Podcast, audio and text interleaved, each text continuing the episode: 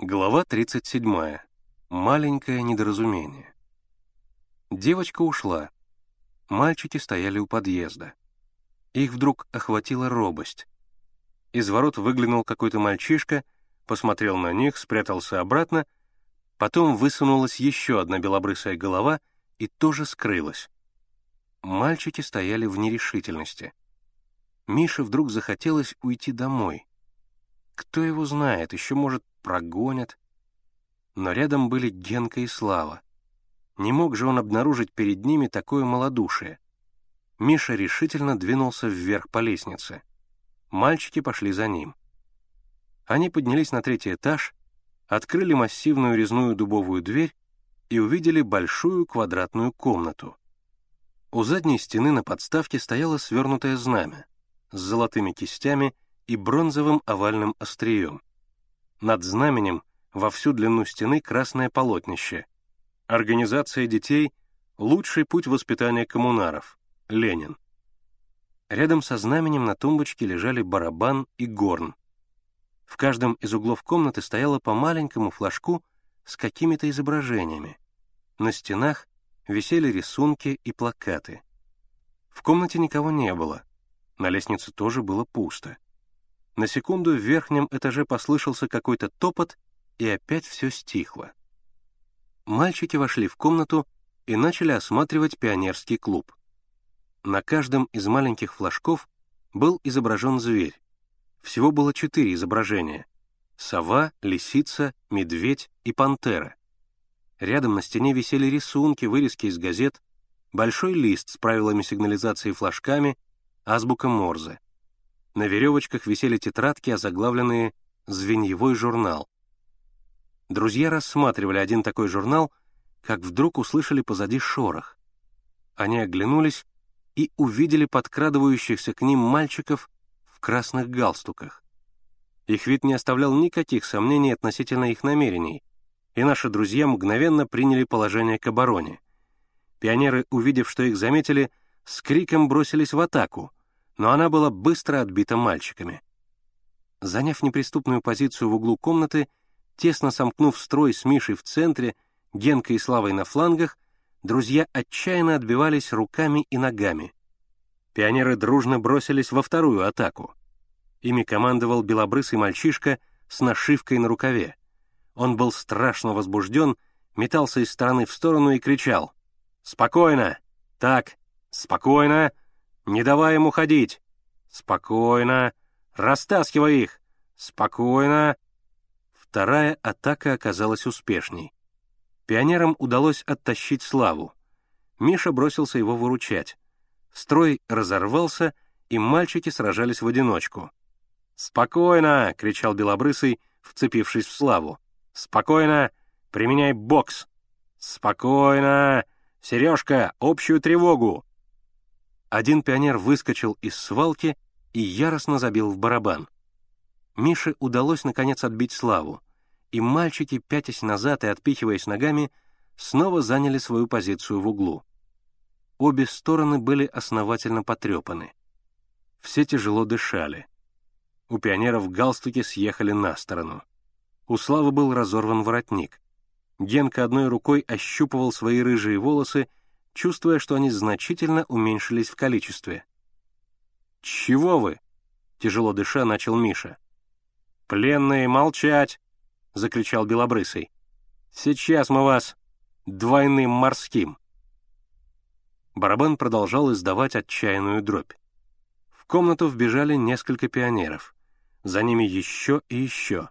«Спокойно!» — кричал Белобрысый, продолжая метаться из стороны в сторону.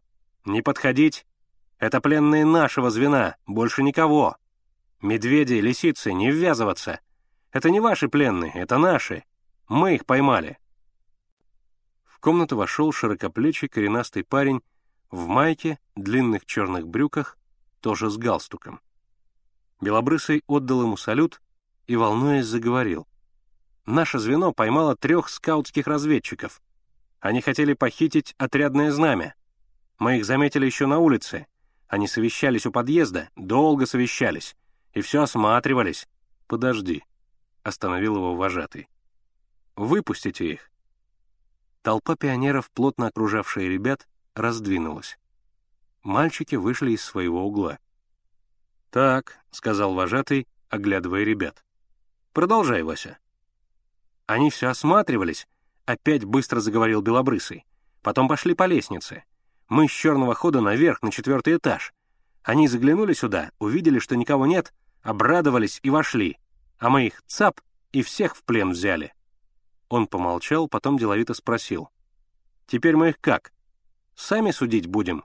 Или сдадим куда?» «Вы кто такие?» — обратился вожатый к мальчикам. «Мы никто», — угрюмо ответил Миша. «Просто зашли посмотреть, что это за пионеры такие». Все рассмеялись. Белобрысый закричал. «Не сознаются! Это скауты! Я вот этого знаю!» Он ткнул в Славу. «Он у них патрульный. Слава покраснел. «Неправда. Я никогда скаутом не был». «Да, не был. Рассказывай. Я тебя знаю. Мы тебя сколько раз видели. Правда, Сережка?» «Правда», — не моргнув глазом, подтвердил мальчик, бивший на барабане тревогу. «А еще отпирается», — закричал Белобрысый. «Я их хорошо знаю. Они на Бронной живут». «Неправда», — сказал Миша. «Мы живем на Арбате». «На Арбате?» — удивился вожатый. Как же вы сюда попали?» «Пришли. Ведь только здесь отряд есть». «Нет», — сказал вожатый, — «не только здесь. У вас в Хамовниках тоже отряд есть, на Газнаке. И дом пионеров организован. Почему вы туда не пошли?» «Да», — смутился Миша. «Мы не знали. Нам сказали, что в Москве только один отряд, ваш». «Кто сказал?» «Товарищ Журбин». «Товарищ Журбин?» Откуда вы его знаете?» «Он у нас в доме живет». «Ага». Вожатый дружески улыбнулся. «Я знаю товарища Журбина». «Так это он вам сказал?» «Только наш отряд уже не единственный. Есть в Сокольниках, в железнодорожных мастерских и у вас на Газнаке. А ваши родители где работают?» «На фабрике Свердлова», — вмешался Генка. «У нас в доме тоже есть клуб и свой драм-кружок. «Да», — подтвердил Миша. «У нас есть свой кружок, но мы... мы тоже хотим быть пионерами». «Теперь все понятно», — засмеялся вожатый.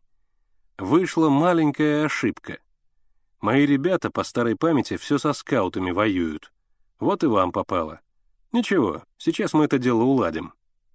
Он засвистел в плоский физкультурный свисток, и через несколько секунд весь отряд выстроился вдоль стен, образовав квадрат — в центре которого стоял вожатый, и рядом с ним Миша, Генка и Слава.